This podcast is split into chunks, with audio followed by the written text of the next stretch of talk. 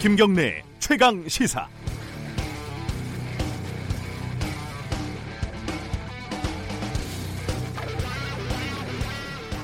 인사청문회 시즌이 되면은 어, 정치권도 마찬가지지만 언론들도 각자 취재에 들어갑니다. 주로 후보자 본인이 제출한 재산 관련 자료 이런 것들을 기초로 하지만 따로 들어온 제보 그리고 과거에 취재했던 자료 이런 것도 참고를 하죠. 장관 후보자쯤 되려면 엘리트 코스를 걸어왔을 가능성이 크고요. 주변에서 이권과 관련된 수많은 일들이 벌어졌을 확률이 큽니다. 저는 개인적으로 언론은 공직 후보자를 가혹할 정도로 검증해야 하는 게 의무이고 책무라고 생각하는 쪽입니다. 그런데 저 같은 경우는 후보자의 주변에서 벌어진 일이라고 해서 그리고 그게 석연찮은 일이라고 해서 모두 기사를 쓰지는 못했습니다. 아, 의혹이 되는 사안에서 후보자 본인이 어떤 역할을 했는지 어떤 직접적인 연관성이 있는지 어느 정도라도 밝히지 못했다면 그냥 기사로 지르는 건 책임 있는 언론이 할 일은 아니라는 생각이 있었기 때문입니다. 그래서 실제로 못 쓴 기사들도 꽤 있는데 나중에 그때 쓸 걸 하고 후회하는 것도 있고 참 안 쓰길 잘했네 하고 생각되는 것도 있습니다. 조국 법무부 장관 후보자와 관련된 여러 의혹들이 쏟아져 나오고 있습니다. 조국 후보자 본인이 관련된 것도 있고 그저 동생 가족 관계에서 벌어진 것도 어, 보, 벌어진 것으로 보이는 일도 섞여 있습니다. 앞으로 인사청문회를 지켜봐야겠지만 기자들도 독자들도 어느 것이 충분히 제기할 만한 의혹인지 어느 것은 그냥 지르고 마는 의혹인지 아마 기자들은 다 알고 있겠죠. 독자분들도 알고 있을 겁니다. 8월 19일 월요일 김경래 최강 시사 시작합니다.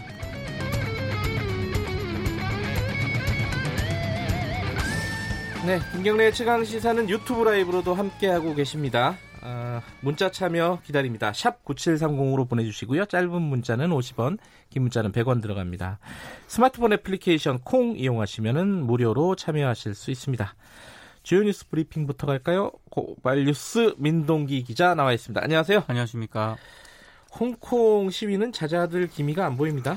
네, 송환법에 반대하는 홍콩 시위가 어제 진행이 됐는데요. 네. 중국 정부가 무력 투입 가능성을 잇따라 경고를 했지만 어, 최대 170만 명의 홍콩 시민들이 거리로 나왔다라는 보도까지 등장을 했습니다. 시위를 주도하는 제야단체 연합이 민간 인권 전선이라는 그런 조직인데요. 네. 어, 송환법 완전 철폐 그리고 체포자 조건 없는 석방 보통 선거 실시 등 5대 요구 사항을 수용하라고 주장을 했습니다. 홍콩 경찰도 비판 여론을 좀 의식을 한 것 같은데요. 최루탄 사용을 최대한 자제하면서 충돌을 피하는 분위기였습니다. 다만 중국 정부가 여전히 강경 진압 가능성을 거론을 하고 있기 때문에 상황은 좀 지켜봐야 할 것 같습니다. 어, 무장 무력 진압이 설마라는 생각은 좀 드는데 네. 예, 좀 일촉즉발인 것 같습니다. 비건 국무부 대북 정책 특별 대표죠? 네. 어, 우리나라에 오죠? 내일 옵니다. 아. 일단 그 북미 실무 협상의 미국 파트너지 않습니까? 네. 아, 일단 비건 대표가 오늘과 내일 1박 2일 일정으로 일본을 방문을 한 다음에요.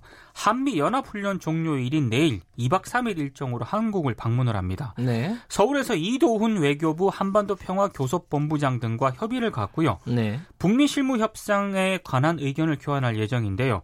최근 북한이 대남 비난 수위를 급격히 높이고 있는 것에 대해서도 대응 전략이 논의가 될 것으로 보입니다. 특히 비건 대표가 한미 연합훈련 종료일을 방한 날짜로 선택을 한 것은 북한과의 실무 협상 재개에 속도를 내겠다. 이런 의지를 드러낸 것으로 풀이가 되고 있습니다. 실무 협상이 시작될 가능성이 있다. 이런 네. 거네요. 북미 간에. 그렇습니다. 어, 김대중 전 대통령 10주기가 어제였나요? 어제였습니다. 네. 추도식이 이제 국립서울현충원에서 진행이 됐는데요. 네. 문희상 국회의장과 이낙연 국무총리 그리고 여야 5당 대표가 모두 참석을 했습니다. 문희상 의장은 추도사에서 김대중 전 대통령은 98년 김대중 오부치 선언을 통해 한일 양국 관계의 해법과 미래 비전을 제시했다 이렇게 얘기를 하면서 우리 국민은 능동적이고 당당하게 이 어려움을 헤쳐나갈 것이다 라고 얘기를 했고요. 어제 문재인 대통령은 추도식에 참석을 못했거든요. 네. 페이스북에 추모 글을 올렸습니다. 국민의 마음속에 김대중 전 대통령은 영원히 인동초이고 행동하는 양심이다 이렇게 얘기를 했는데요. 아, 황교안 자유한국당 대표는 지난 5월 노무현 전 대통령 10주기 추도식에는 불참을 했었는데 네. 어제 김대중 전 대통령 추도식에는 참석을 했습니다. 그리고 유족을 대표해서는 차남인 김홍업 전 의원이 인사를 전했는데요. 네. 특히 조화를 보내온 김정은 북한 국무위원장에게 감사 인사를 전하기도 했습니다. 북에서도 조화가 왔군요. 그렇습니다. 음. 아까 오프닝에서도 제가 말씀드렸는데 조국 후보자, 법무부 장관 후보자에 대한 의혹들 간단하게나마 좀 정리해 볼까요?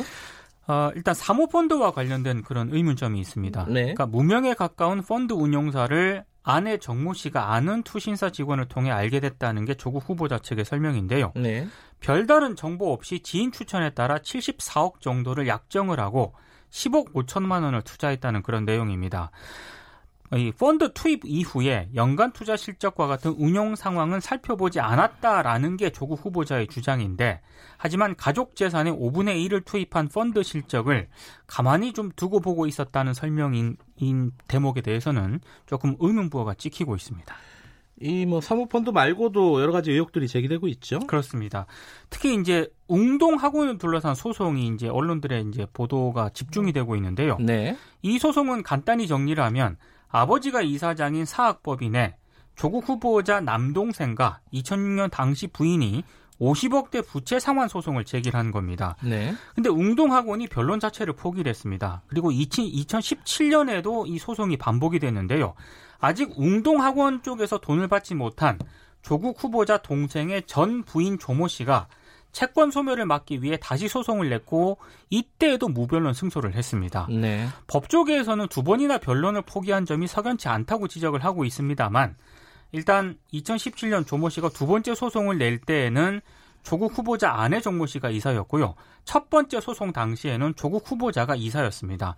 그러니까 이들 소송에 대해서 알고 있었을 가능성이 있다라는 그런 의혹입니다. 음.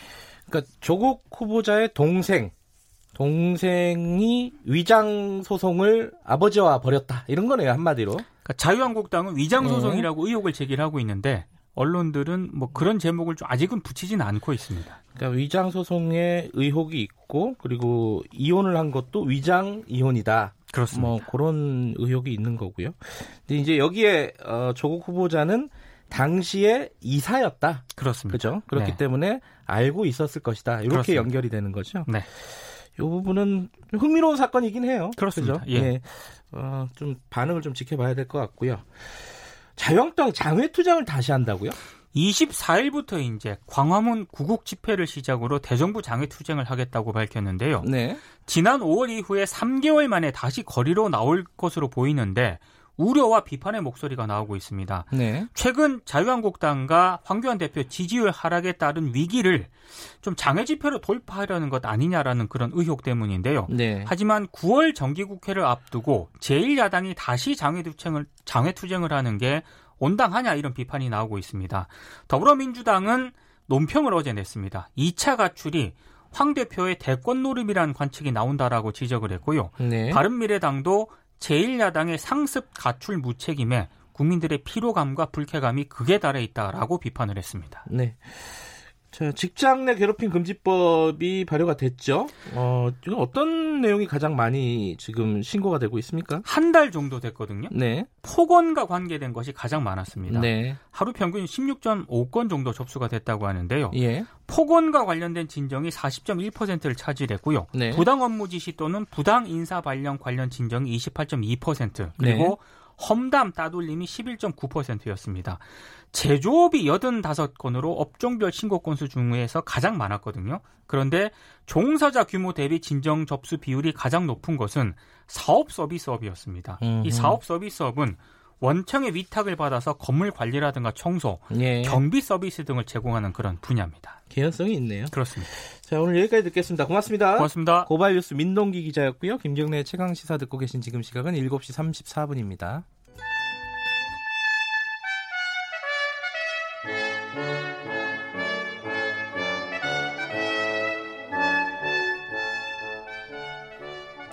네, 김경래 최강 시사 2, 2부가 아니군요. 1부 함께하고 계십니다. 아, 박지원 의원과 함께하는 박지원의 정치의 품격 이게 월요일 날 항상 하는데 오늘은 바쁜 스케줄로 인해서 전화로 연결을 해야 되는 상황입니다. 전화로 잠깐 연결해 보겠습니다. 박지원 의원님 안녕하세요. 네, 안녕하세요. 네. 제가 아. 일본을 가기 때문에 곧 비행기를 타야 됩니다. 죄송합니다. 아, 아니에요, 예. 아니에요. 죄송할 건 예. 아니고 뭐 중요한 일로 가시는 모양이죠? 어, 뭐 잠깐 볼 일이 있어서 내일 알겠습니다. 돌아오겠습니다. 어, 다음 주에 갔다 오신 내용은 한번 여쭤보도록 하고요. 어제가 김대중 전 대통령 10주기였습니다. 당연히 가셨을 거고요. 예. 네, 갔습니다. 예, 뭐 여야 뭐 대표급들이 다들 어, 김대중 전 대통령의 뭔가를 이어받겠다 이렇게 한 말씩 다 했습니다. 어, 박지원 의원님은 뭘 이어받아야 된다고 생각하십니까? 저는 뭐 우선 김대중 이호 여사님으로부터 네. 어, 모든 사랑을 다 독차지해서 받았고 은혜를 입었기 때문에 네네. 네. 저는 김대중 대통령님 네 분을 생전에나 사후에도 잘 모셔야 된다 하는 생각을 다짐했습니다. 네. 어제 특히 문희상 국회의장이나 이낙연 총리, 네. 5당 대표들의 추모사는 하나도 버릴 것 없는 아. 김대중의 사상과 이념, 그 행적을 미래지향적으로 풀어내서 어제 말씀하신 대로만 정치하면은 우리나라 최고대 국가가 된다 이렇게 생각했습니다. 그렇군요. 아, 시간이 많지 않아서 현안으로 바로 들어갈게요. 에, 조국 법무부 장관 후보자. 아, 이게 지금 언론도 그렇고 야당도 그렇고 의혹들이 너무 많아갖고 뭐가 뭔지도 지금 헷갈리는 상황입니다. 뭐 대충 정리하면은 어, 사모펀드 관련된 게 있고 그리고 그 가족이 운영하는 그 어, 뭐죠 사학재단 어, 고기와 관련된 여러 가지 소송들 이 지금 보수 여당 쪽에서는 뭐 가족 사기단 뭐 이런 좀 격한 표현까지 쓰던데 이거 어떻게 보고 계세요, 박지원 의원님은? 글쎄요, 산호명 문제에 대해서는 아 산호명이요, 먼저. 예, 네, 네. 예. 이미 사면 복권을 받았고, 네. 당시 강압 강압적인 수사나 재판 때문에 네. 국제 엠네스티가 올해의 양심수에 선정되기도 했습니다. 네. 그렇지만은 야당에서 일부 얘기하는 대로 산호명의 활동이 국민들에게 법무부 장관으로서의 부담이 된다고 하면은 네. 저는 본인도 그렇게 말씀을 했기 때문에 네. 깨끗하게 반성하고 어, 그러한 관계가 없다 하는 것만은 분명히 말씀해 주셨으면 좋겠고요. 네. 에, 지금 뭐 사모펀드나 네. 어, 그 부친의 회사 그리고 동생의 위장 이혼 예. 등에 대해서는 본인의 해명이 나오는 걸 보면은 또 그렇지도 않은 것 같아요. 아, 그렇기 그래요? 때문에 지금 음. 모든 언론들은 오늘 아침 보면은 뭐 거의 다 어, 90%뭐 사설을 써서 네. 또 기사로 상당히 지적을 했는데 그 청문회 때까지 좀 지켜봐야 뭘 음. 잡을 것 같습니다. 아, 의혹은 제기되지만은 또 본인의 해명은 그렇지 않다. 해명이 아직 구체적으로 안 나왔어요, 그죠? 에, 구체적으로 그래도 음. 간헐적으로 나오던데요. 음. 에, 예. 아직까지 뭐 이제 뭐 산호맹 관련해서는 어, 좀 자세하게 해명을 한 것 같은데 이제 뭐 사모펀드나 이제 특히 이제 가족 그, 그 웅, 웅동학원 같은 경우에는요 아직 해명이 좀 명확하지 않은 것 같아 갖고요. 아마 어... 그 청문회 준비단에서 네. 제 생각인데요. 네네. 일일이 의혹에 대해서 하나하나 응대를 했다가는 네. 자꾸 증폭만 시키기 때문에 이 청문회 당일 에, 조국 본인의 입을 통해서 확실한 해명을 하겠다. 네. 그런 작전을 쓰고 있는 것 아닐까요? 아, 아 청문회 때 어, 정확하게 해명하는 그런 어떤 작전을 쓰고 있는 것 같다 이런 말씀이시고요. 네, 네, 네, 근데 지금 어, 박지원 의원님도 법사위원이시니까 청문회 들어가시죠? 네, 그렇습니다. 아, 박 의원님은 어떤 부분을 좀 어, 뭐랄까요 집중적으로 검증해야 된다고 보십니까? 조국 저는 후보자. 지금 예. 현재 그 역대 예. 어제 김대중 대통령부터 역대 여섯 그 후 여섯 분의 대통령이 계셨지만은 네. 모두가 검경 수사권 조정, 에, 공수처 신설, 검찰 개혁, 사법 개혁을 다 공약을 했습니다. 네. 그렇지만 어떤 대통령도 성공시키지는 못했거든요. 네. 그래서 촛불혁명의 산물로 태어난 문재인 정부는 이 개혁을 반드시 완수해야 된다. 네. 그렇게 해서 지금 패스트트랙에 올라가 있지 않습니까? 네. 그리고 특히 이 조국 장관 후보자는 어, 비법조인으로서 뭐 법, 법대 교수는 교수지만은 네. 예, 판검사 변호사를 하지 않으신 분으로 네. 청와대에서 문재인 대통령과 함께 이 개혁을 주도적으로 해왔단 날, 에, 작업을 해왔단 말이에요. 네, 예. 그래서 저는 법무부 장관으로 와서 이 개혁을 반드시 완수시킨다고 하면은 우리 국가의 큰 발전을 이끈다 그렇게 생각해서 저는 어, 조국 후보자의 법무부 장관 임명을 환영하고 있는 입장입니다. 아. 예. 그런데 지금 여러 가지 의혹이 나오고 있기 때문에 네네. 방금 우리가 열거한 그런 의혹이 나온 거가 있기 때문에 저는 본인의 해명을 음. 철저히 촉구하고 이런 것에 대해서 확인해 볼 필요가 있다. 음흠. 그런 생각 같습니다. 음. 기본적으로는 어, 조국 후보자 임명을 환영하는 입장이시지만 어, 네. 지금 나온 의혹들은 어떻게 해명하는지 지켜보겠다 이런 것이네요. 네, 예. 개혁을 위해서 예. 지금은 이 촛불혁명의 3월이기 때문에 이번에도 만약 이 개혁을 하지 못했을 경우에는 네. 굉장히 어려워진다고 생각합니다. 음흠. 그래서 문재인 정부에서는 반드시 촛불혁명의 산물이기 때문에 이 개혁을 해야 된다. 그래서 함에도 불구하고 이 조국 법무장관 후보자가 적임자가 아닌가 음. 저는 그 개혁의 방점을 두고 있습니다. 예. 그럼 뭐 사모펀드라든가 어 뭐 이제 소송 의혹 같은 경우에는 어 지금으로서는 크게 문제가 되지 않는다 이런 입장이신가요? 어떤 건가요? 그러면 어, 지금으로서는 의혹만 있지 예. 이 그 실체는 아직 밝혀지지 않았습니다. 음. 지금 사모펀드만 하더라도 야권에서 주장하는 것은 74억이라고 그러는데 네. 본인의 해명은 10억이라고 요구. 이제 74억을 약정을 하고 10억을 납입을 했다는 거죠. 예, 예. 네, 예. 그렇게 되고 있기 때문에 그 약정 여부에 대해서도 아직 확정적 얘기를 못 들어봤습니다. 네. 알겠습니다. 그건 좀 지켜봐야 된다고 말씀하시는 건데, 그런데 지금 7명이에요, 후보자가 인사청문회를 해야 되는 게. 그죠? 네. 근데 조국 후보자만 보이고 나머지 분들은 어디 가 있는지 모르겠습니다. 뭐 아무래도 청문회 이렇게 한꺼번에 하면은 네네. 제일 타겟이 되는 후보자에 대해서는 집중적으로 언론과 국민들이 관심을 표명하기 때문에 네. 그러한 타겟이 조국 후보 때문에 네. 또 다른 장관 후보자들은 굉장히 수월하게 넘어가는 그런 행운도 있는 것 같아요. 약간 어부지리 같은 거군요. 예. 그렇죠. 예, 예.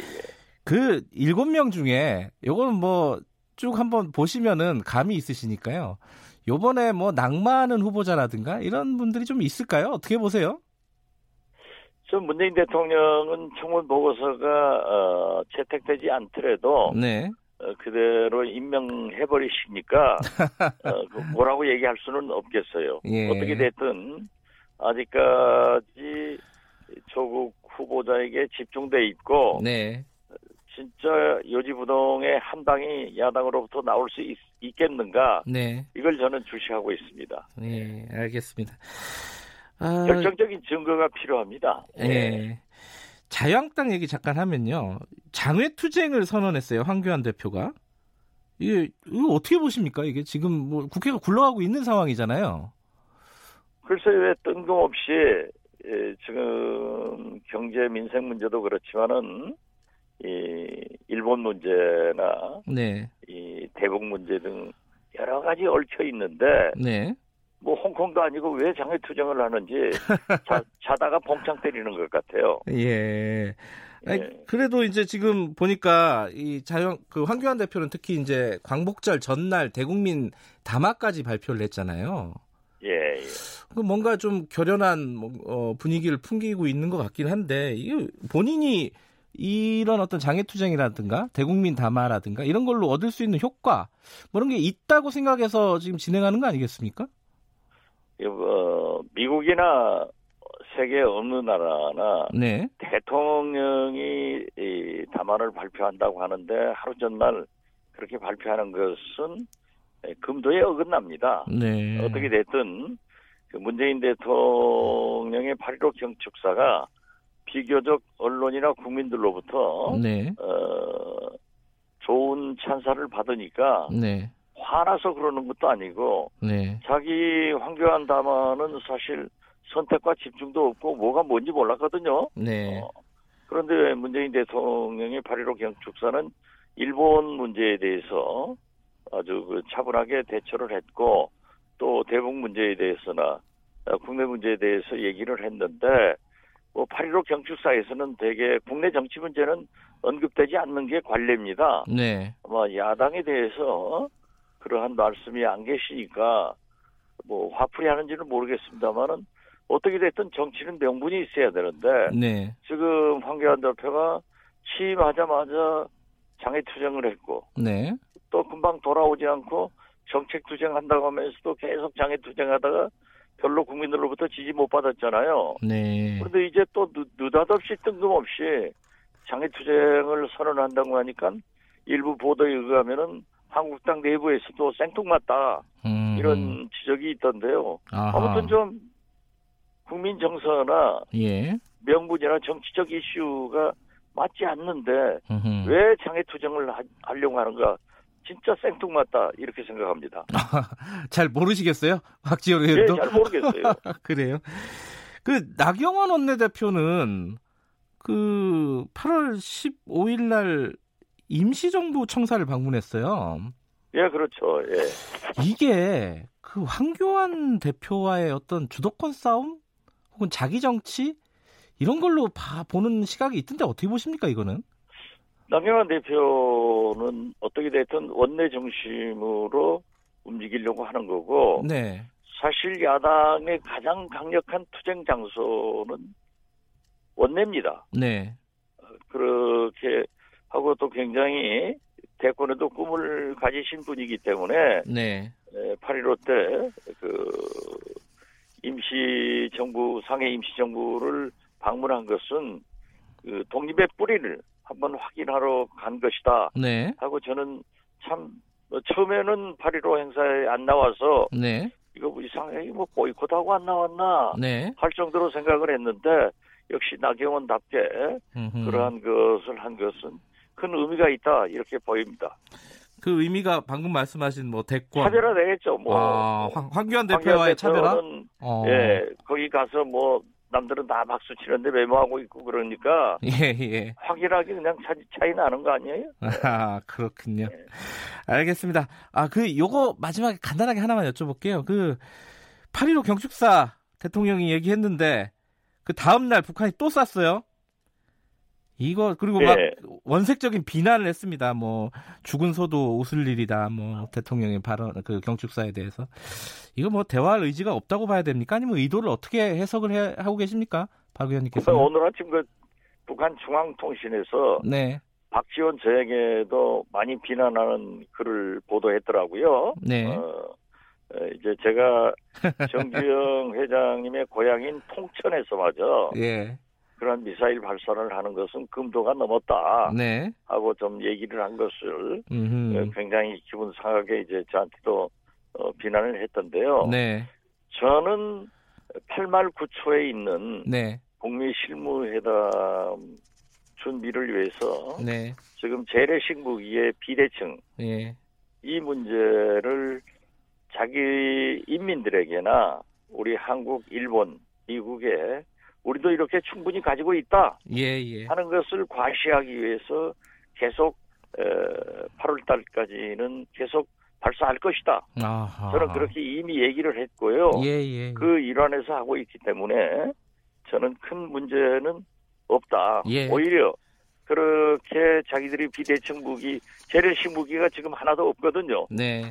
전부 노후화됐단 말이에요. 그래서 그러한 것을 국방으로 좀 과시를 하고 이 비핵화 협상에 잘 진전이 된다고 하면은 어, 좋은 일이다. 어, 음. 그렇게 하고 지금 막말 비난에 대해서는 지금 어떻게 됐든 예, 핵을 폐기하고 경제 발전하겠다. 네. 그런데 이게 진전이 안 되고 지금 3년째 계속해서 마이너스 네.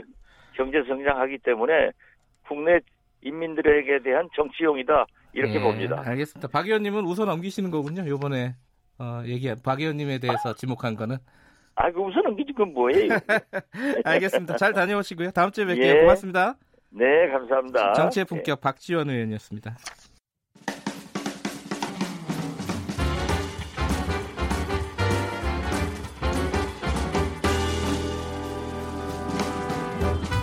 여러분의 아침을 책임집니다.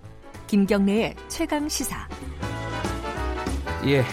최강 스포츠 김기범 기자 나와 있습니다. 안녕하세요. 네, 안녕하세요. 유현진 선수가 졌다고요? 네, 뉴스죠. 지면 뉴스군요. 네, 이제. 참 패전을 기록하지 않는 투수인데 어제 네. 아주 오랜만에 졌습니다. 어, 네. 애틀랜타 브레이브스전에서 5와 3분의 2이닝 던지고 4실점 했는데요. 4실점보다는 연속 홈런을 맞았어요. 아, 연속 아, 타자 홈런. 음. 홈런을 두 방 연속으로 맞으면서 무려 50일 만에 패전 투수가 됐습니다. 네. 시즌 3패째고요. 딱세 번밖에 안 졌습니다. 올 시즌에. 시즌 13승도 불발이 됐고 어제 경기가 애틀랜타전이요. 그러니까 내셔널리그 동부지구 1위와 서부지구 1위 간의 맞대결이거든요. 음흠. 그래서 관심을 모았고 특히 또이 그 애틀랜타 전에서 5월 달에 류현진이 5월 8일에 완봉승을 거뒀던 그 팀입니다. 네. 그렇기 때문에 조금 더 좋은 승부를 기대했었는데 기대에 못 미쳤고요. 그 동부 1위 팀답게 타선이 막강했고 결국에는 이 패전 투수가 됐습니다. 메이저리그에 류현진 선수가 진출한 이후에 연속 타자 홈런은 이번이 처음이에요. 아, 그렇기 때문에 조금 더 좀 뼈아팠던 예, 상처가 좀 있겠는데요. 음. 패배고 이런 그 평가가 많습니다. 류현진도 인간이었다. 아, 그 모든 경기에서 이길 수는 없다고 예. 예. 감독도 그렇게 얘기했고요. 평균 자책점 요게 좀 중요한데요. 1.45였는데 소폭 상승해서 1.64까지 올라갔습니다. 1점대 방어율 아직까지 메이저리그 전체를 통틀어서 류현진밖에 없습니다. 그래도 1위죠. 예. 계속 1점대 음. 방어율을 유지하는 것이 무엇보다 중요하고 그렇게 유지만 한다면은 연말 싸이 영상에서도 아직까지는 1순위가 네. 틀림없다고 볼 수 있겠습니다. 다음 네. 경기는 뭐 어, 이기겠죠. 네. 프로축구 소식부터 알아볼까요? 아, 네. 아, 프로, 아, 프로축구 소식도 오랜만에 네. 좀 들어보죠. 그 어제 관중 발표했는데요. 굉장히 관중이 늘었다는 발표를 했습니다. 그렇다 그러더라고요. 네. 125만 명을 돌파했는데 이 수치가 작년에 총관중을 이미 넘어선 거예요. 지금 리그가 한 아. 3분의 2 정도 왔는데요. 이미 작년 총관중은 넘어섰고요. 그 그래서 200만 관중 시대를 열 것이다. 200만 관중 시대가 2016년 이후로 뚝 끊겼었는데 다시 네. 이제 되찾는 그런 것이고요. 경기당 평균 관중 보면요. 8,121명입니다. 8,000명 음. 정도가 들어오는데 작년 대비 50% 넘게 증가한 아, 거예요. 아, 그래요. 굉장히 많이 눈에 띄게 그 증가했다고 볼 수 있고요. K리그 인기가 왜 올라갔냐? 크게 세 가지가 있는데 경기 내용이 좋아졌다고 합니다. 음. 예, 실제로 선수들이 팬높 눈높이에 걸맞는 좀 멋진 경기력을 보여주고 있다. 네. K리그에 5분 더 캠페인이라는 것이 있는데요. 실제 경기 시간을 5분 더 늘리는 거예요. 그러니까 어. 끊기는 시간들 있잖아요. 예, 예. 그뭐 반칙을 하고 그래서 예. 인플레이 되지 않는 상황들이 굉장히 많다. 음. 그런 것만 줄여도 경기 시간 자체를 5분 더 늘릴 수 있다. 실질적으로. 속도감 있게. 예. 예. 그 캠페인이 지금 잘 적용돼 가지고 어, 팬들이 재미있는 축구를 보고 있다. 이런 평가가 음. 있고 시간대를 분산시킨 게 있습니다. 과거에는 이제 주말만 했었는데 토요일과 일요일, 지금은 월요일, 금요일 이런 경기들이 많이 생겨가지고 음. 일주일 내내 K리그가 어, 많이 노출이 되고 예. 이슈화되는 그런 효과가 있다고 그렇게 하거든요. 예. 그래서 그 야구는 어, 좀 줄고 있고 지금 800만 예. 관중을 사실상 이 올해부터는 좀 어, 포기했던 여기까지 예. 해드려야겠네. 고맙습니다. 고맙습니다. 1부 여기까지 할게요.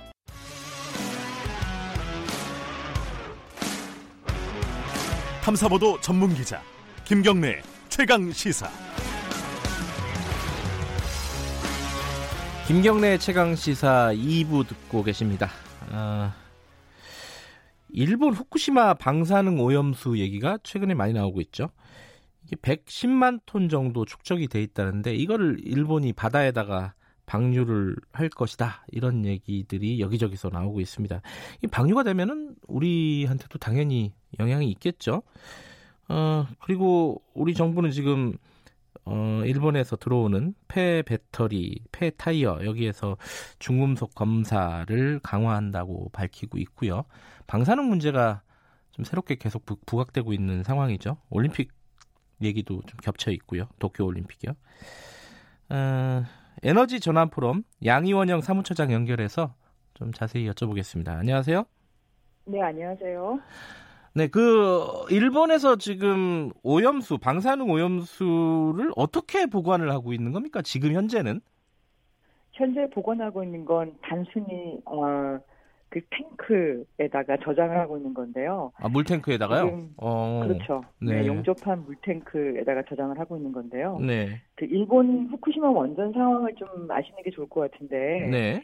아, 일본 후쿠시마 원전 사고가 2011년 3월에 일어났잖아요. 네. 그래서 횟수로 10년째인데 그때 녹아내린 해결료가 아직 수거되지 않고 그 어, 원자로 용기가 깨진 상태에서 밑으로 떨어져 있어요. 음흠. 그러니까 그, 그러니까 얘가 어느 실내에 보관돼 있는 게 아니라 바깥으로 나와 있다 보니까 네. 어, 여전히 방사 방사성 물질이 바깥으로 나오고 있고 그리고 뜨거우니까 그대로 놔두면 또 문제가 생기거든요. 네. 그래서 물을 넣어서 그 계속 식히고 있어요. 아 지금도 뜨거워요? 그렇죠. 하하. 어, 사용 해결료는 최소한 수십 년 동안 물 속에다가 보관을 해야 되고 네. 그러고도 어, 그 생태계 생명과 격리시키는 게 최소한 10만 년은 보관을 해야 되는데 네. 그러면 안전하게 수거를 해야 되잖아요. 근데 네.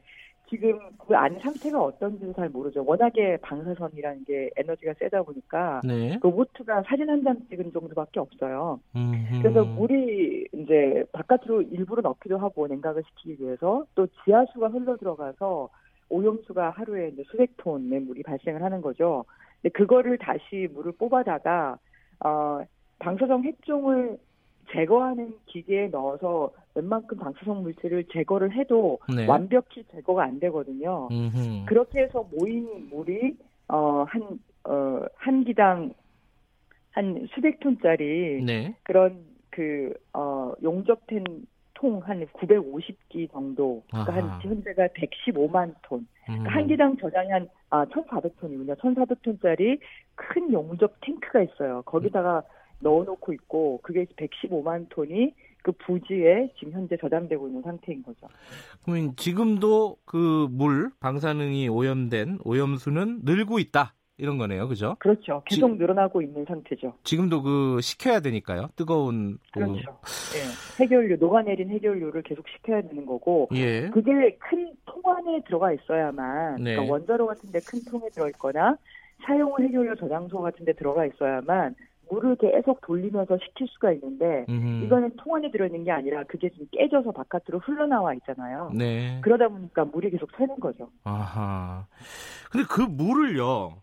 어, 네. 제가 뭐 기사에 보니까 뭐 미국 같은 데서 이게 뭐 제거, 그러니까 아까 말씀하신 방사성 물질을 제거하는 기술을 제안했는데 미- 일본이 거부했다 이런 얘기도 있더라고요. 이거는 왜 그런 거죠? 이건? 아, 아, 그, 그거는 뭐, 그렇게 알려진 건 사실과 좀 다른 것 같고요. 그래요? 음. 방사성 물질을 제거하는 네. 그 기계가 있는데 그 기계에 넣어서 세슘도 제거하고 다핵종 제거 장치라 그래서 여러 가지의 방사성 핵종을 네. 제거하는 장치에 넣어서 제거를 하고도 현대 기술로 완벽히 제거가 안 되는 게 있는 거죠. 그거 음흠. 말고도 이제 삼중 수소라는 게 있어요. 네. 수소에 중성자가 두 개가 더 들어있어가지고 네. 어, 있는 삼중 수소라는 방사성 물질이 있는데 이걸 제거하는 건 비용이 또 어마어마하게 많이 들거든요. 음. 그러니까 그거를 제대로 못하는 지금 상황인 거죠. 워낙에 양도 많기도 하고. 아. 예. 그러니까 일본 정부는 할 수 있는 것도 제대로 안 하고 있다 이렇게 보면 되는 거네요. 워낙 양이 많고 할수 이러니까 기술적으로는 아, 할수 있는 거. 예. 기술적으로 이제 비용이 굉장히 많이 드는 거죠. 네. 비용이. 그래서 네네. 이거를 바다에다 그냥 버리겠다 이런 건가요? 지금 입장이 일본 입장은?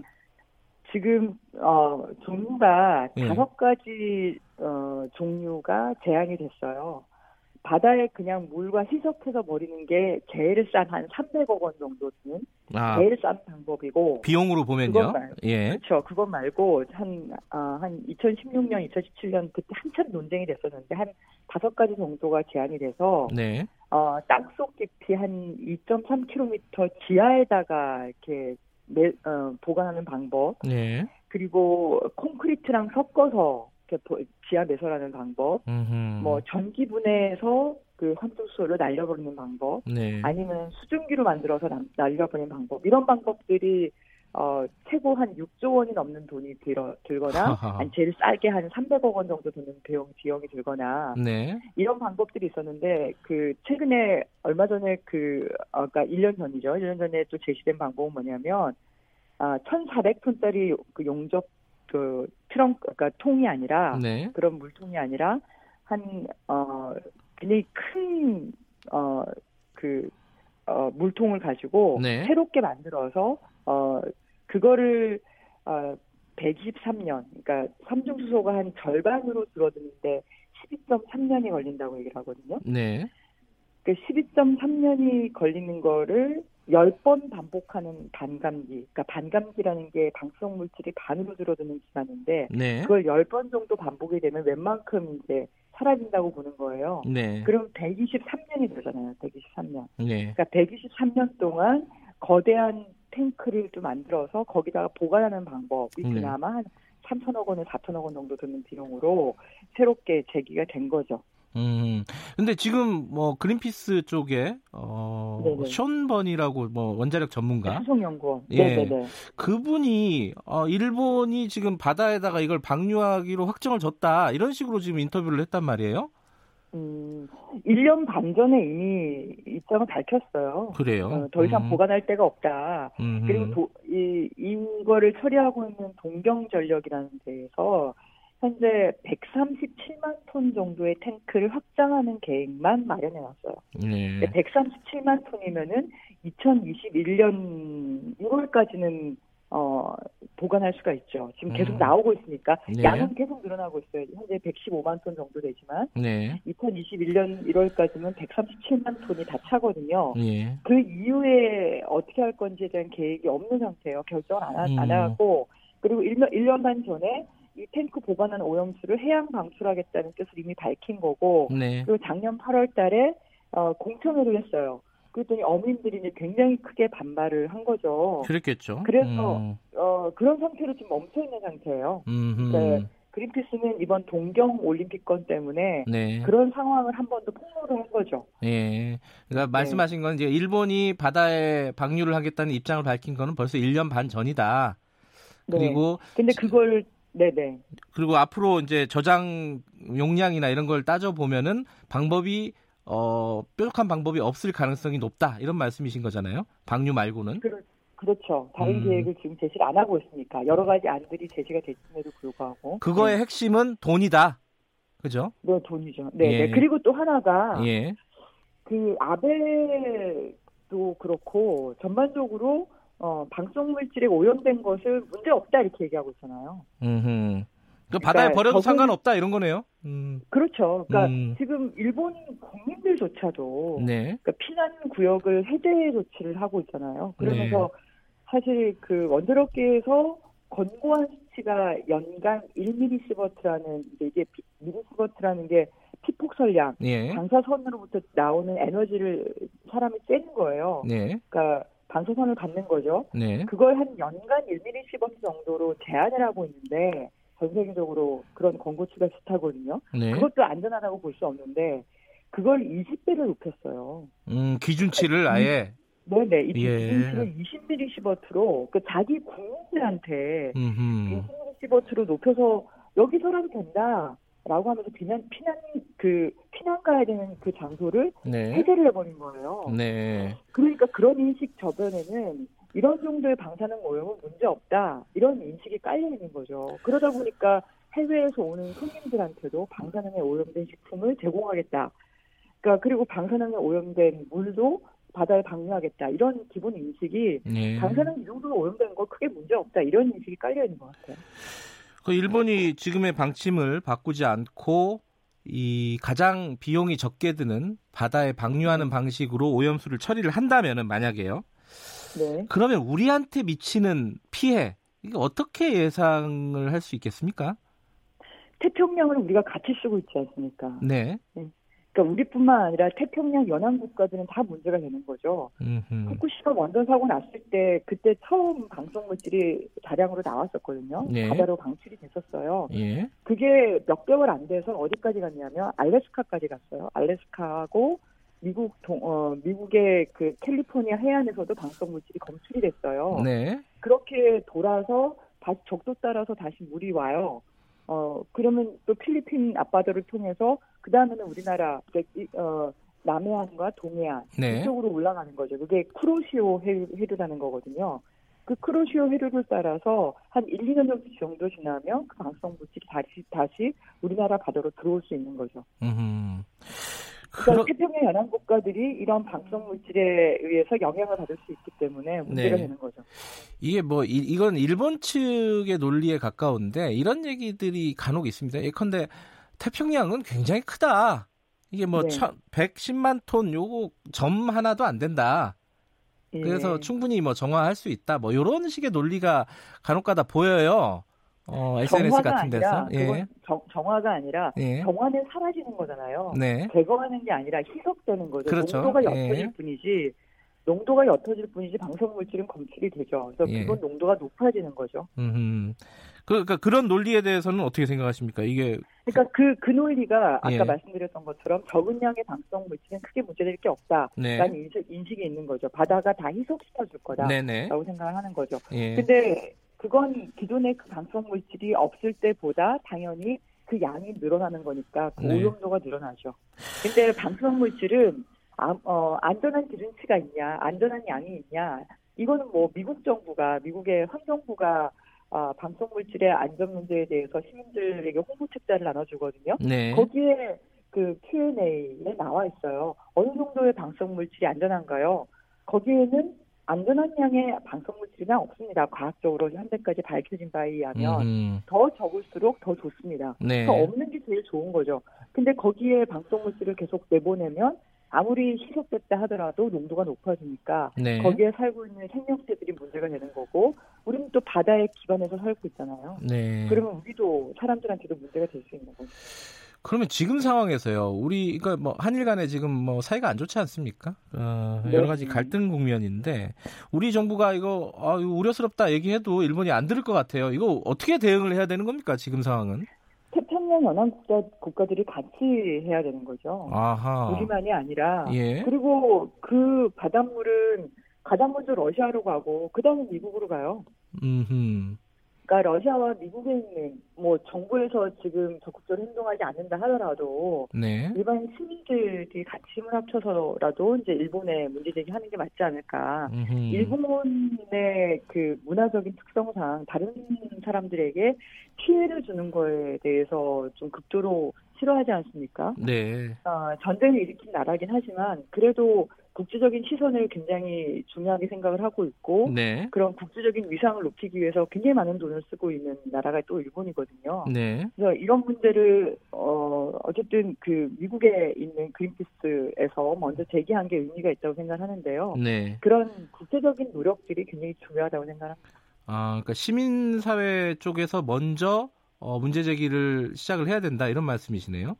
시민사회도 역할을 하고 네. 그리고 네. 어, 정부에서 정부 차원에서도 얘기를 해야 되는 거죠. 그러니까 태평양 연안 국가들이 공동으로 그런 태평양을 오염시키는 방송 물질을 내는 건 자, 잘못된 거다라고 네. 얘기하는 게 맞는데요. 이건 사실 바다에 쓰레기를 버리면 안 된다는 국제 협약이 있어요. 음흠. 우리나라도 그 협약에 가입을 한 다음에 그, 그 실천이 좀 늦어가지고 국제적인 네. 비난을 받은 적이 있거든요.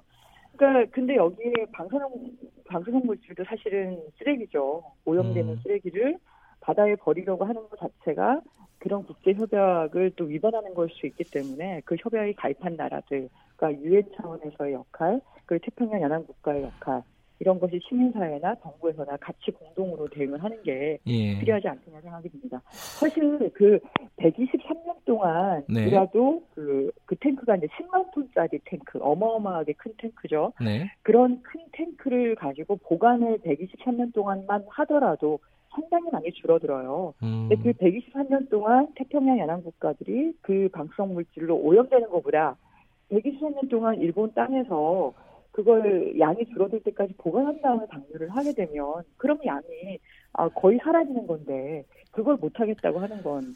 그 음. 뭐 논리가 돈 많이 드니까 못 하겠다 이거 아닙니까, 그죠?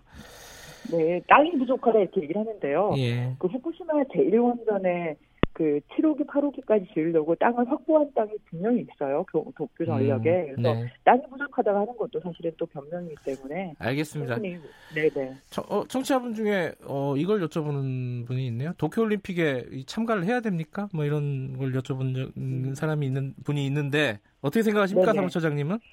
우선은 어, 일본은 우리보다 배경 방사 전량이라고 환경 방사 전량은 좀 낮은 편이에요. 네. 훨씬 낮은 편인데 근데 후쿠시마 원전 사고가 나면서 방송 물질이 오염된 지역이 있거든요. 네. 그 오염된 지역이 후쿠시마 현에도 일부 있고 그리고 그게 예, 어, 그 방송 물질이 예, 예. 어, 대기 중으로 퍼지면서 한 바퀴 돌아서 동경 북동부 지방하고 지바현 사이도 일부 오염을 시켰어요.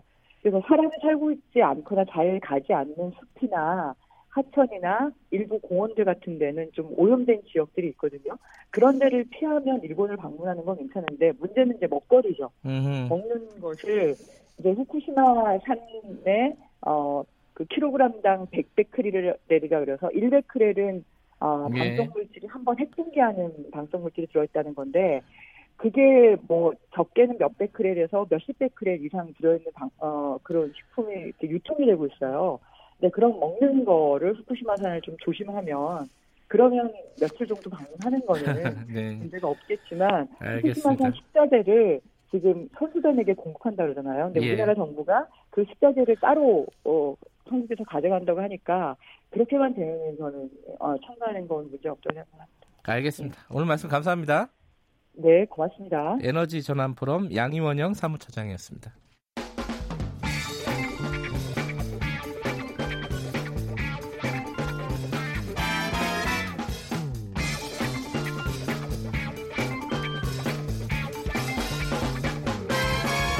윤태곤의 눈. 네, 윤태곤의 눈.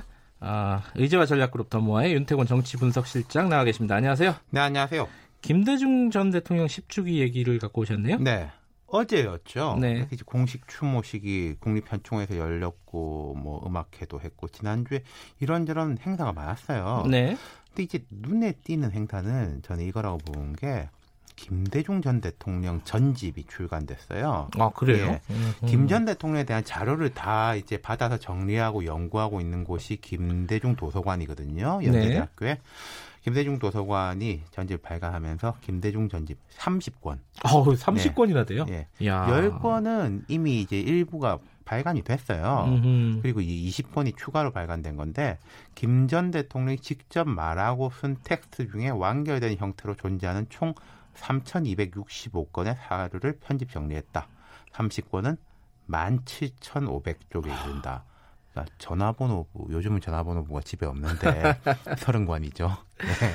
아, 이거 진짜 방대하네요. 김 전 대통령이 실제 정치를 시작한 게 한 20대 후반 정도부터일 거예요. 예. 그러니까 50여 년 이상을 정치인으로 살았고 대선에 네 번 도전했고 투옥, 망명 뭐 음. 여러 가지를 거쳤으니까 정말로 또 이런 걸 겪은 사람 중에 또 자기가 기록을 꼼꼼하게 한 거 두 가지에 중첩된 거죠. 음. 그러니까 이런 방대한 전집이 나올 수 있는 거고요. 어제 또 10주기 추모식 보니까 뭐 사실 보수 진보 여야 다 참석했더라고요. 그렇죠. 김대중 전 대통령 하면은 수평적 정권 교체 첫 주인공이고 한국의 대표적 진보 정치인인데 요즘만 봐도 보수 쪽에서 오히려 현 정부에 대해서 김대중만큼만 좀 해라 뭐 이러지 않습니까?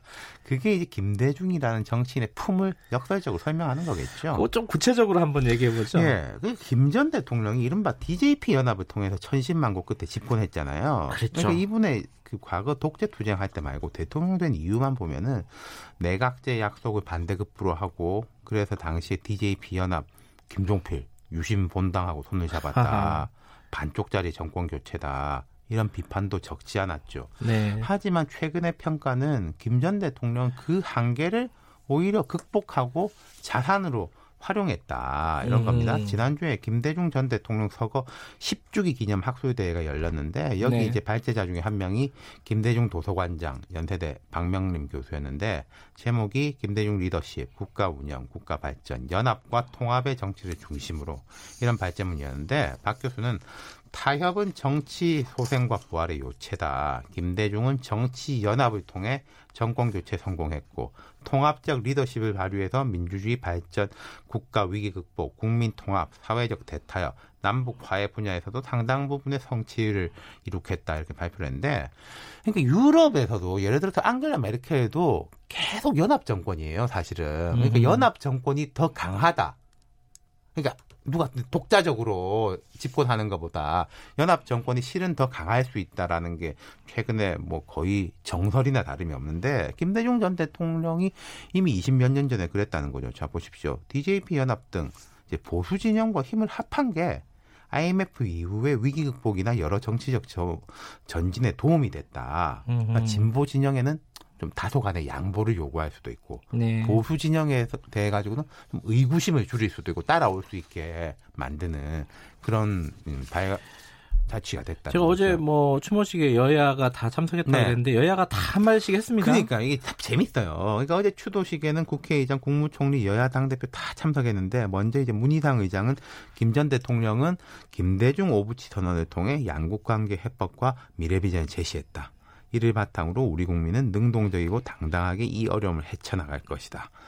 이낙연 국무총리는 김 전 대통령은 대외 정책에서도 한미 동맹을 중심에 놓고 이웃 나라들과 우호와 협력을 추진해야 한다고 강조했다. 대통령님의 조화와 비례의 지혜는 더욱 소중해진다. 저희도 그렇게 노력하고 있다. 이렇게 말했어요. 예, 뭐 외교 얘기고. 그렇죠. 자, 정치 쪽에서는 뭐라고 자, 얘기했습니까? 일단 이해찬 대표, 민주당은 김 전 대통령의 적자를 자임하지 않습니까? 네. 이 대표는 김 전 대통령은 위대한 민주투사이자 정치가였다. 한국 민주주의를 위해 평생을 바치고 결국 평화적 정치 정권 교체를 이룩했다. 저에게 김 전 대통령은 정치적 스승이다. 김 전 대통령의 반듯한 족적이 있기에 저와 민주당은 그 뒤를 따라 걸을 것이다. 이렇게 강조했습니다. 자, 우리가 계승자다. 이 이야기죠. 황교안 대표.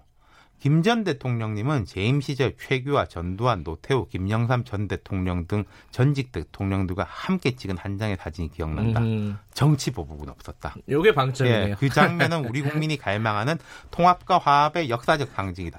뭐, 두 사람 말이 다 틀린 말은 아니에요. 그럼요. 근데 이제 네. 각각 강조하는 부분이 다르죠. 예. 그 뒤에 다른 사람들도 재밌습니다. 손학규 바른미래당 대표. DJP 연합이라는 기상천외한 연합 정치를 통해 소수파의 정권 획득을 이뤄냈다. 줄 것은 주고 받을 것은 받는 진정한 협치의 달인이었다. 예. 참 미래당 입장에다 하고 싶은 예. 말이죠. 심상정 대표 대통령이 제안했던 승자 독식 선거제도 개혁을 온몸을 던져서 완수하겠다. 음. 그러니까 다들 이게 주목할 만한 이어받겠다고 다짐할 만한 면모가 있는 거예요. 모두가 볼 때. 그러네요. 이게 그러니까 김대중의 힘이라는 거. 이거 상징적으로 아주 보여주는 장면이었던 거죠. 그렇죠. 우리 뭐... 편이고 저쪽하고는 뭐 다르고 이런 식이 아니었던 거죠. 아전 인수를 할래도 뭐가 땡겨올 게 있어야지 하는 그렇죠. 거니까요. 그렇습니다. 자, 오늘 말씀 감사합니다. 네, 감사합니다. 윤태곤의 눈이었고요. 김경래 최강사 2분 여기까지입니다. 잠시 후 3부에서 뵙겠습니다.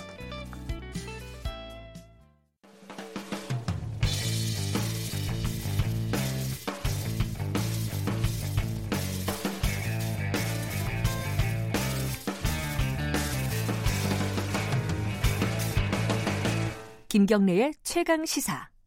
네, 김경래의 최강 시사 3부 시작하겠습니다. 주말 사이에 이 영상이 굉장히 뭐 화제가 됐죠. 어, 공분을 일으키는 영상이었는데요.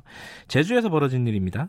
어, 난폭 운전을 어떤 운전사가 했고 거기에 항의를 하니까 그 운전사가 내려가지고 항의하는 사람을 그대로 막 폭행하고 어, 그 옆에는 사실 가족들이 있었던 상황이었고요. 아, 굉장히 좀 충격적인 영상이었는데 이게 난폭운전, 보복운전 이런 부분에 대한 논란을 일으키고 있습니다. 가해자를 엄벌해달라 이런 어떤 목소리도 높고요. 국민청원도 올라와 있고 자. 이 피해자의 제보를 처음 받아서 블랙박스 영상을 공개했던 교통사고 전문 변호사입니다. 한문철 변호사님 연결해 보겠습니다. 안녕하세요. 네, 안녕하십니까?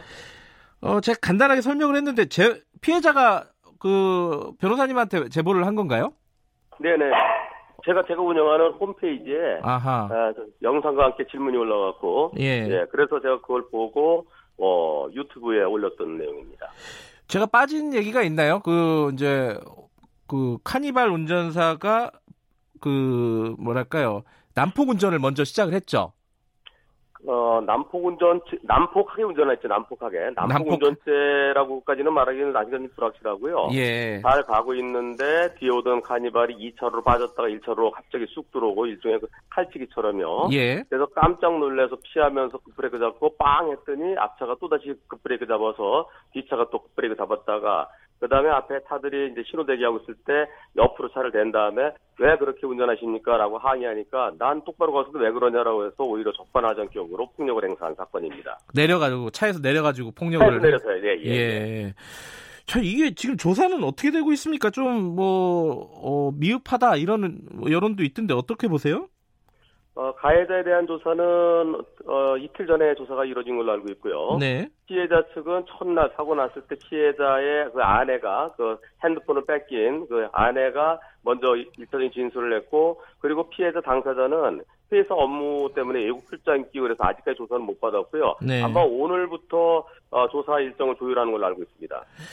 근데 이게 그 운전하는 사람을 때린 거잖아요. 예, 예, 예. 이러면은 좀 가중 처벌이 되지 않습니까? 현행법상? 아, 그렇습니다. 그 택시나 택시 승객이나 버스 승객이 택시 운전자, 버스 운전자를 폭행했을 때 네. 그때 자칫 잘못해서 핸드폰 저 이 브레이크에서 발이 떨어진다든가 네. 또 잘못해서 가속 페달을 밟거나 또는 핸들을 놓친다든가 그래서 2차 사고로 이어질 수 있죠. 그래서 네. 특정 범죄 가중처벌 등에 관한 법률 5조의 10에서 운행 중인 자동차 운전자를 폭행 또는 협박한 경우는 무겁게 처벌하도록 돼 있고요. 네. 그리고 그러다가 상처가 났을 때 그때는 3년 아, 이상의 징역형에 처하는 벌금형이 없는 아주 무거운 범죄입니다. 그런데 이 경찰은 이 가해자를 그냥 이런 특정 범죄 가중처벌법이 아니라 단순 폭행 혐의로 입건했다 이런 보도가 있더라고요. 아 처음에는 처음에는 네. 단순하게 아, 주먹, 저 생수통을 한 번 때리고, 주먹을 한 대 때리고, 네. 그리고 핸드폰 뺏어서 망가뜨리고, 네. 요걸로 입건을 했었는데요. 예. 아, 그런데 이제 이주 진단서를 제출하겠다 그러니까, 그러면 상해죄다. 음흠. 처음에는 단순한 상해죄, 그러니까 폭행에서 좀 더 나아가는 이주 진단이 있는, 네. 그리고 대무성교로만 생각했었는데, 지금은 경찰도 특가법 위반에 해당된다는 걸 알고 그쪽으로 검토하고 있는 걸로 알고 있습니다. 아, 그래요? 수사가 예. 진행 중인 거네요. 예, 예. 근데 이런 도로상에서 어, 난폭 운전, 보복 폭행 이런 일들이 자주 벌어집니까? 그 변호사님은 이런 케이스들을 많이 접하실 것 같아요. 예, 예전에 블랙박스 없을 때는 보복 운전인데도 불구하고 제대로 처리하지 못하는 그런 경우가 많이 있었는데요. 네. 지금 이제 블랙박스에 의해서 증거들이 고스란히 남아 있죠. 그래서 지금은 옛날에도 똑같이 있었는데 네. 예전에 증거가 없었고 지금은 증거에 의해서 아, 그 건수가 처벌되는 건수가 늘어나고 있습니다. 근데 아까 잠깐 말씀하셨잖아요. 이게 난폭한 운전이고 난폭 운전죄에 해당될지는 잘 모르겠다 아직까지는. 예, 근데 예. 그 기준이 대략 어느 선입니까? 어떻게 해야지 난폭 운전에 뭐 법적인 책임을 물을 정도예요? 예, 난폭운전죄가 생긴 게 지난 2016년도에 새로 신설됐는데요. 예. 그것은 뭐 신호위반, 과속, 중앙선 침범, 갑자기 끼어들기, 이유 없는 급제동 이런 행위들을 네. 하나의 행위를 지속해서 여러 그 계속한다든가 네. 또는 두 개 이상의 행위를 연달아 했을 때 그래서 음. 운전자에게 법이 운전자에게 위해가 되거나 위협을 느끼게 했을 때 네. 그럴 때가 난폭 운전죄인데요. 요번에는 칼치기를 한 번 들어오고 음흠. 그 상황에서 하나만 갖고서는 난폭 운전이 어렵고요. 네. 한편 어, 뒤에서 빵 하니까 급제동했을 때그 네. 급제동했다는 것을 앞차 운전자가 인정하면은 보복 운전이 될 수 있는데요. 네. 그런데 앞차 운전자가 그걸 인정하지 않으면은 증거상으로 뒤차에 뒤에 크레인 차에 블랙박스에게 보선에 담겨 있는데 네. 거기서는 급제동하는 것이 명확치가 않습니다. 이제 멀, 음. 뭐 약간 멀리도 떨어져 있고 또 브레이크 등도 어, 안 찍히고 그래서요. 예. 가려져 갖고 안 찍히고 그래서. 예. 예.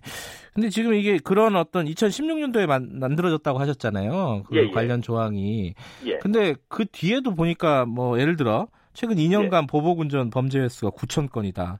예. 이게 줄지 않고 오히려 막 늘고 있다 이런 느낌도 있어요. 이게 왜 예, 예. 그런 거예요? 아, 이거 뭐 난폭운전이나 보복운전으로 입건이 되더라도 예. 법원에서 처벌이 그다지 무겁지 않은 것 같습니다. 그래요? 예, 순간적으로 자칫 잘못하면 대형 참사로 이어질 수도 있었던 그런데 현실적으로는 실제로 다치지 않았다 또는 다치더라도 진단이 얼마 높지 않다 이런 이유로 뭐 가벼운 벌금형으로 끝나는 게 보통인데요. 물론 네. 아, 상해 보복운전으로 인한 상해죄의 경우에는 벌금형이 없고 1년 이상의 징역형입니다만은 어, 법원에서 이 난폭운전죄 그리고 보복운전죄가 얼마나 무거운 건지를 무서운지 범죄인지를 좀 보여주기 위해서는 일벌백계 차원에서 아, 범법을 무겁게 처벌하는 그런 아, 지금 시각의 변화가 필요해 보입니다. 아, 이건 변호사님한테 여쭤보는 건데 이, 그런 예. 난폭운전을 당하는 사람들이 굉장히 많잖아요. 실제로 하는 예, 예. 사람들은 뭐 숫자가 그렇게 많지 않다고 보는데 예. 저 같은 경우도 얼마 전에 고속도로를 가는데 뒤에서 이제 그 보통 속칭 쌍라이트라 그러잖아요. 예, 예, 예. 네, 전조등을 막 이렇게 올려서 어 빨리 가라고. 저는 이제 규정 속도를 예. 지키고 있는데 네, 네. 그러다 빨리 안 가니까 막 칼치기에서 들어와서 막 그 차를 이렇게 위협을 하고 예, 이런 예. 경우들을 간혹 겪는단 말이에요, 사람들이. 예, 예. 그럼 어떻게 해야 되는 거예요? 이게 차가 지나가면 신고하기도 뭐 어렵고 사실 운전 예. 중에 전화하기도 어렵고요. 이거 어, 이런 때는 어떻게 해야 됩니까, 변호사님? 아, 우선 고속도로에서 내가 충분히 규정 속도를 지키고 있는데 나보고 더 어떻게 빨리 가라는 얘기냐, 나보고 가속하라는 얘기냐. 예. 아, 하지만 뒷차는 개인적으로는 무척 급한 일도 있을 수 있으니까요. 예. 비켜달라 그럴 때는 뒷차가 나한테 가까이 다가온다 그럴 때는 내가 하위 차로로 예. 비켜주는 게 안전할 것 같습니다. 예. 그리고 어, 뒷차로부터 일종의 그 난폭운전 내지 보복운전을 당했을 때, 네. 아, 욱하는 마음에 거기에 대항하다 보면은 또 더 큰 사고나 사건으로 벌어질 그렇죠. 수 있으니까요. 예. 내 차에 보통 블랙박스가 대부분 장착돼 있지 않습니까? 네. 그 블랙박스에 장착돼 있는 거, 녹화돼 있는 거, 그걸 기준으로 해서 정확하게 일시 장소를 특정시키면은 상대편 운전자를 찾아서 처벌해 줍니다. 아, 신... 국민제보라든가. 아, 그래요? 네, 국민신문고라든가 이런 음... 곳에요. 아, 그러니까 직접 경찰서에 가지 않고도 신고가 가능한가요? 예, 그렇습니다. 예. 어, 스마트폰 앱 국민 뭐 아까 뭐라고 하셨죠? 네, 스마트 국민제보, 국민신고 아. 또는 아. 국민신문고 그런 쪽에 네. 또 사이버 경찰청도 있고요. 아하 그렇군요. 어쨌든 변호사님 말씀은 그 현장에서 대응 무리하게 대응하지 말고 예, 예. 어, 만약에 그런 피해를 당했다고 생각하면 나중에 어, 예. 온라인으로라도 신고할 수 있으니까 어, 예. 사고의 위험이 있으니까 현장에서 맞대응하지 마라 이런 말씀이신가요? 예, 그렇습니다, 그렇습니다. 예. 아이, 알겠습니다. 오늘 말씀 감사합니다. 네, 고맙습니다. 네. 교통사고 전문 한문철 변호사였습니다. 김경래 최강 시사 듣고 계신 지금 시각은 8시 39분입니다.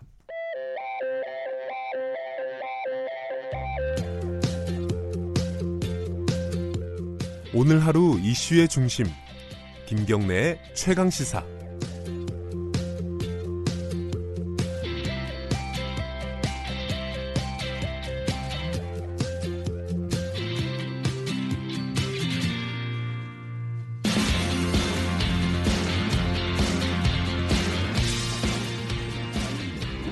네, 아, 김경래 최강시사 3부 듣고 계시고요. 어, 3부 마지막으로 어, 화제 인물, 어, 이 본인이 의도한 바는 아니신 것 같은데 화제 인물이 됐습니다. 김원웅 광복회장 모실 건데 이게 이제 어, 광복절 날 여러 가지 일이 있었습니다. 이 김원웅 광복회장의 기념사가 어, 하루 종일 좀 화제였어요. 그래갖고 뭐 포털 사이트에 실시간 검색어도 막 오르기도 하고요. 그러기도 하고 대통령에게 박수를 청하는 장면이 있었는데 거기에 또 이제 황교안 자유한국당 대표가 박수를 안 쳐갖고 그것도 약간 논란이 되면서 김원웅 광복회장이 좀 화제에 많이 올랐습니다. 그 당시 기념식 때 어떤 일이 있었는지 그리고 기념사 어, 좀 이렇게 뭐랄까요 어, 강경한 입장의 기념사였는데 그걸 준비하시는 얼마 이유가 있었을 겁니다. 오늘 스튜디오에 모셨습니다. 김원웅 광복회장 나와 계십니다. 안녕하세요. 예, 안녕하세요. 예. 아니 이 꽤 오래 준비하셨나요? 이 기념사를 어떻게? 한 닷새 동안 아 고민을 예, 많이 예, 하셨군요. 뭐, 저 마이크를 예. 예. 예. 예 앞으로 예, 예, 예, 고맙습니다. 닷새 닷새를 고민하셨어요. 예. 근데 문재인 대통령께서는 언론에 보니까 45일간 준비했다고 하시더라고. 아, 이 광복절 경축사라는 게 워낙 무게가 있는 예, 그리고, 예.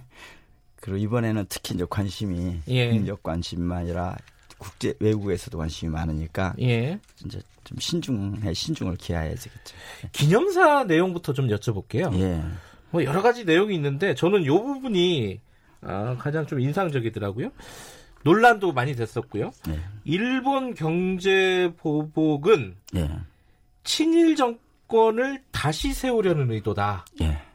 예. 그러니까 음. 지금 아베 정부 아베 정권이 하고 있는 지금 음. 행태가 예. 우리나라의 예. 친일 정권을 다시 세우려는 의도다 이런 예. 뜻이잖아요. 사실 예. 이번에 아베가 경제보복의 이유로 내세운 게 두 가지가 있거든요. 네. 하나는 1965년 박정희 정권 때 만들었던 한일 협약 예. 그거에서 강제징용 문제가 끝났는데 네. 그게 왜 대부분 판결을 뒤집어져 가지고 문제가 되느냐. 네. 또 하나는 1900, 2015년 박근혜 정부 때 네. 합의를 본 위안부 1228 합의를 왜 그걸 이렇게 무산시켰느냐. 네. 이 두 가지인데 이 두 가지가요. 사실 내용적으로 굉장히 굴욕적이고 불평등주의이에요 아, 그 한일협정 예, 65년 그, 한일협정도 예, 그렇고 예, 박근혜 정부 때 예. 했던 위안부 협정도 국제적인 그렇고요. 법 법이 인류 문명사회에는 현재 21세기의 문명사회에서 통용되는 법리에도 어긋나는 음흠. 그리고 아주 불평등한 조약인데 그런 식으로 해방 이후에 한일 간에 민, 바, 친일 반민족 세력들이 집권을 함으로써 그들이 우리 민족 이익을 대변을 할 자격이 없는 세력들이잖아요. 네. 일본이 편하게 길들여져 왔거든요. 네. 일본이 그렇게 편하게 길들여져 왔는데 이 문재인 정부가 들어서 아니다 이렇게 얘기하니까 야 이런 정권이 들어서야 앞으로도 한일 관계를 마음대로 주무를 수 있겠구나 음. 이게 깔려 있는 거라고 보죠. 그래서 경제 보복을 하면은 야 정치 경제 우리 선거라는 게 앞두고 경제 보복을 하면은 네. 이 경제보복이 어쨌든 간에 그 민생에 주름살이 갈 거 아니에요. 네. 민생에 주름살면 민심이 이반하고 네. 민심이 이반을 터서 정권 교체를 다시 옛날 식으로 하자. 네. 이런 게 깔려 있다고 좀 봅니다. 근데 이, 이 거에 대해서요. 뭐 네. 찬성하시는 분들도 있고 그렇죠. 뭐, 뭐 일본은 또 비판하시는 분들도 있을 겁니다. 음, 근데 그렇죠. 이제 비판한 분들 어, 의견을 한번 좀 여쭤보면요. 음. 예를 들어 그런 겁니다. 이제 친일 정권을 다시 세우려는 의도다. 이게 음. 결국은 어. 쉽게 말하면은 자유한국당 얘기하는 거잖아요. 그렇지 뭐 않습니까? 특정 정당을 저는 사실 솔직한 얘기가 예. 자유한국당 사실 이번에 문제 제기를 했던 경제보복 문제의 일본의 예. 원인 제공이 예. 박정희와 박근혜잖아요. 예. 그럼 자유한국당이 한때 모셨던 예. 충성스럽게 이렇게 모셨던 분들인데 예. 이것 때문에 문제가 생겨서 이렇게 된 거잖아요. 네. 제가 만약에 자유한국당의 지도 보면은 네. 이제 다시 태어나는 방법으로 그 문제에 겸허하고 그 문제에서 인정하고 앞으로 우리가 민족의 이익을 음. 지키는 정치 세력으로 다시 태어나겠습니다. 예. 이게 다시 태어날 수 있는 계기로 삼아야 되지. 예. 그걸 옹호하면 안 되죠. 음흠. 그러니까 그거를 자기 친일 세력 정권을 이냐 아니냐는 판단은 자유한국당이 태도에 달려 있는 거지. 음. 지금 앞으로 야 이거 겸허하게 옛날엔 그랬지만 지금은 안 그런다. 우리가 지금 지금 세상 세상을 함께 하겠다. 민족과 네. 함께 하겠다. 이렇게 나가면은 자유한국당이 친일 정권이 아니죠. 그러니까 저는 어떻게 보면 이거를 반대하고 문제 삼는 것이 저보고 문비 어천가 이렇게 하는데 아 그걸 바, 저 저보고 그렇게 얘기하는 게 아니라 오히려 그걸 통해서 이거에 대한 반응을 통해서 음. 자기들이 친일 반민족 세력입니다. 커밍아웃하는 거죠. 아 오히려요? 오히려 커밍아웃하는 아. 거죠. 음? 바, 발이 제발 저려서 발이 근데 음. 이게 그런 거니까 지금 이제 국민 통합을 좀 이루, 이뤄야 돼. 지금 이제 네. 사실은 여러 가지 위기 상황이니까 그렇죠. 그래야 되는데 자꾸 어, 반일 그리고 친일 이런 식의 어떤 갈라치기라고 해야 되나요? 음. 그런 것들이 올바른 전략이냐? 음. 어, 내부적으로 봐도 저는, 이, 이건 어떻게 보십니까? 저는 이렇게 생각해요. 우리 예. 사회에서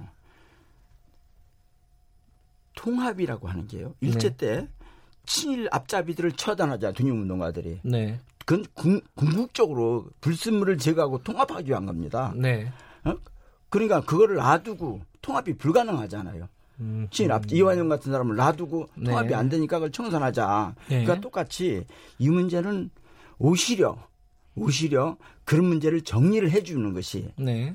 국민 통합에 도움이 됩니다. 음. 저 제가 하나 사례를 말씀드리면은 저희, 저희 선친이 살아계실 네. 때, 제가 어릴 때, 네. 초등학교나 다니고 이럴 때, 제가 대전에 있으면 독립운동한 무슨 사실 우리 아버지 동지 옛날 동지들이 저희 집에 들려요. 네. 대전이니까 경부선도 가고 호남도 가잖아요. 네. 많이 들려요. 그러면 제가 이제 그때 막걸리 심부름하고 막걸리 예. 심부름하고 담배 심부름하고 그러는데 어른들이 한 얘기를 들어보면요.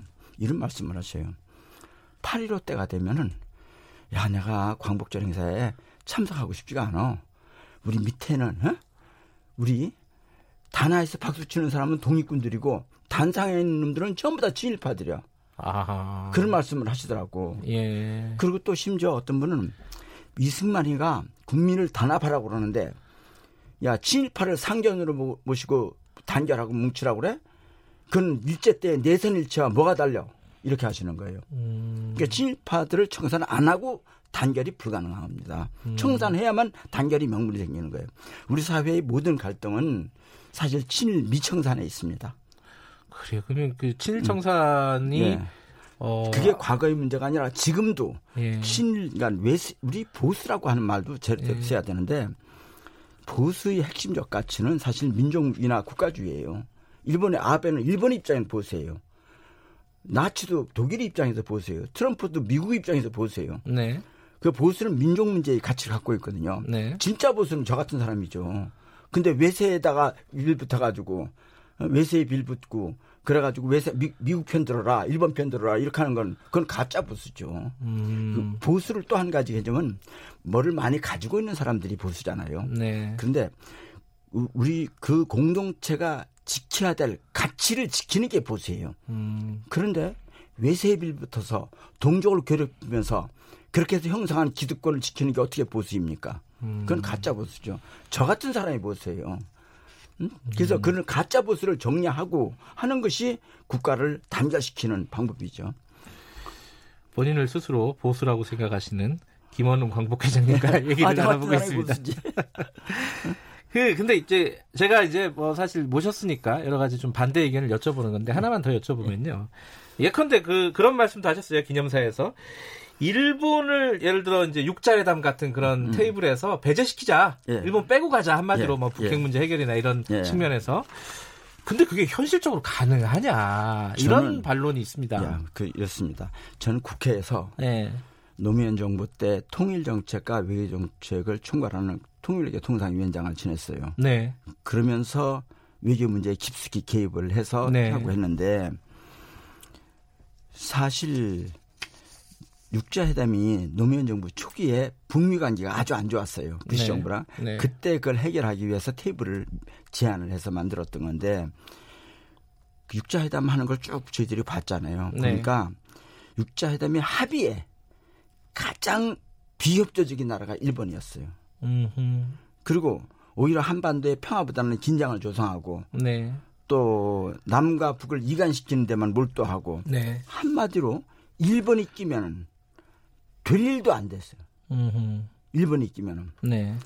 그런데 이게 저는 일본이 바닥 바닥에 깔려 있는 것이 남북이 하나가 되면은 일본을 제치는 강한 나라가 될 것이다. 음.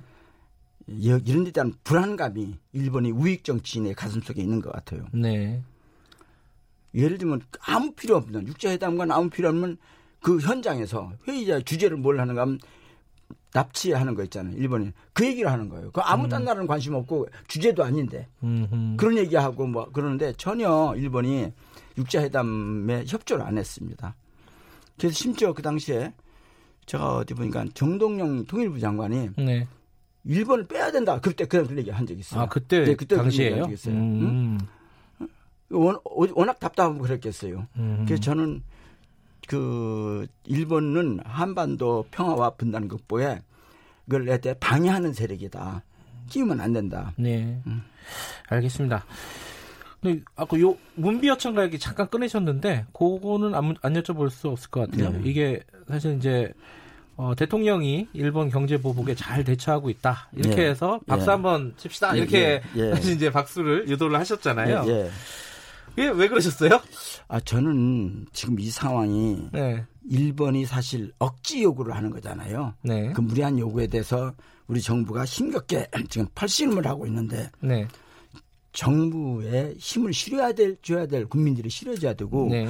국민이 단합되는 모습도 보여줘야 될 시점이라고 생각했어요. 네. 어, 그런데 저희 박수 제안에 대해서 굉장히 세찬 박수 소리가 동 이거 뭐, 뭐, 그 당시에 찍, 뭐 찍어놓은 거 보시면 네. 알겠지만은 그랬는데 저는 황교안 대표가 박수를 치냐 저는 관심이 없어 다 친다고 생각했기 때문에 네. 예 그런데 나중에 보니까 언론을 보니까 안, 쳤, 안 치셨더라고요. 네.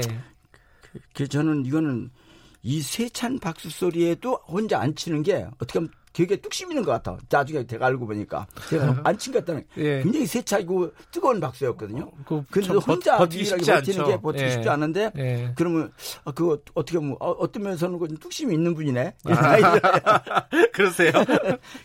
알겠습니다. 예. 예. 아, 그 얘기는 그냥 이렇게 한번 여쭤본 거고요. 그, 예. 근데 좀 요 논란도 하나 있어요. 뭐냐면은 이게 예, 유럽에서는 나치 찬양을 법으로 규제를 한다. 그렇죠. 그러면서 음. 우리나라도 예를 들어 음. 친일이나 이런 것들 발언들을 좀 법적으로 규제해야 된다라는 취지의 말씀을 하셨어요. 그렇죠. 음. 근데 이게 표현의 자유하고 좀 이제 어, 부딪히는 부분이 있습니다. 이 부분은 어떻게 생각하세요? 지금도요. 네. 나치에 협력했던 사람이 네. 이제 제차 생근하고 도망가가지고 저 중남미 같은 데서 이름도 바꾸고 별명해서 네. 어디 살잖아요. 네. 얼굴 성형수술하고. 네. 근데 뒤늦게 발견돼요. 그럼 지금도 그 사람을 90이 넘은 사람을 법정에 세웁니다. 아하. 그래서 이 나치나 이런 문제에 대해서는 이게 반인류죄다. 예. 그러니까 시효가 없이 끝까지 처벌한다. 이렇게 하고 있어요. 그럼 우리나라에 지금 국군의 아버지라고 하는 모 씨를 그런 대상으로 법정에 유럽 같은 법정에 세워야 되는 사람입니다. 음. 뒤늦게라도. 근데 저는 이 반인류죄라고 하는 것이요. 독일과 프랑스와 독일과 벨기에 이런 예. 나라와의 관계가 아니라 인류 문명사에 있으면 안 되는 네. 그런 걸로 해서 처리를 하거든요. 그래서 독일 같은 데서는 지금도 나치 찬양을 하면 형법으로 처벌을 해요. 홀로코스트법이라고 그래서. 근데 같은 시대에 같은 악질적인 행위를 한 것이 일제 일제인데 일제 협력한 네. 건데 그건 우리는 뭐안 하고 있잖아요. 네. 이건 인류 문명사의 보편적인 큰 흐름을 우리가 외면하고 있는 거예요. 예. 우리 문명국가가 그걸 안 하면 문명국가도 안 해요, 사실. 그래서 저는 그런 어떻게 보면 좀 미개한 분위기죠. 그 법 자체를 안 만드는 게. 그래서 음. 이 상황에서도 지금 안 해놓으니까 황당하게 뭐 일본 아베 뭐 고맙습니다. 뭐 이렇게 하는 사람이 나오잖아요. 한국 국민이. 근데 이런 이런 때 네. 이게 친일 찬양 금지법을 만들어서 친일을 미화하고 어? 사실요 음.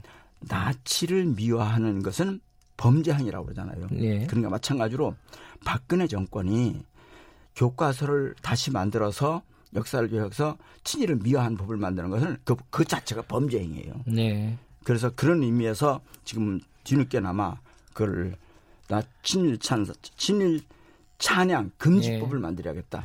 알겠습니다. 그 마지막으로 광복 회장이시니까요. 그 얘기 하나 여쭤볼게요.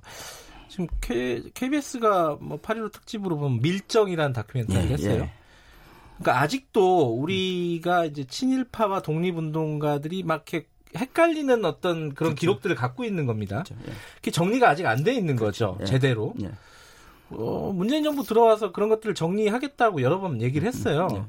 잘 되고 있는 것 같습니까? 평가를 하신다면 어떻습니까? 보훈 정책이나 뭐 이런 문재인 부분들. 대통령이 가지고 있는 역사 인식, 네. 그리고 이제 문재인 그 철학 이런 거에 대해서는 저희들 이제 광복 회원들이나 이제 공감을 하는 분이 네. 많이 있어요. 공유하는 분이 많이 있는데 네. 그것을 구체적으로 사실 대통령이 그런 철학을 정책으로 해야 되잖아요. 예. 그럼 각 부처에서 정책도 만들고 예산도 만들고 해야 되거든요. 그렇죠. 근데 그런 면에서는 제대로 안 되고 있는 것 같아요. 아 부족하다. 예, 그런 면에서는 모자랐죠. 그러니까는 오. 대통령은 그러는데 저희들이 이제 요즘 광복회 예산 같은 걸 보면 1년 예산이 우리 직원들이 몇 명 그렇게 많이 되지도 않는데 한 사람이 백 몇십만 원밖에 안 돼요.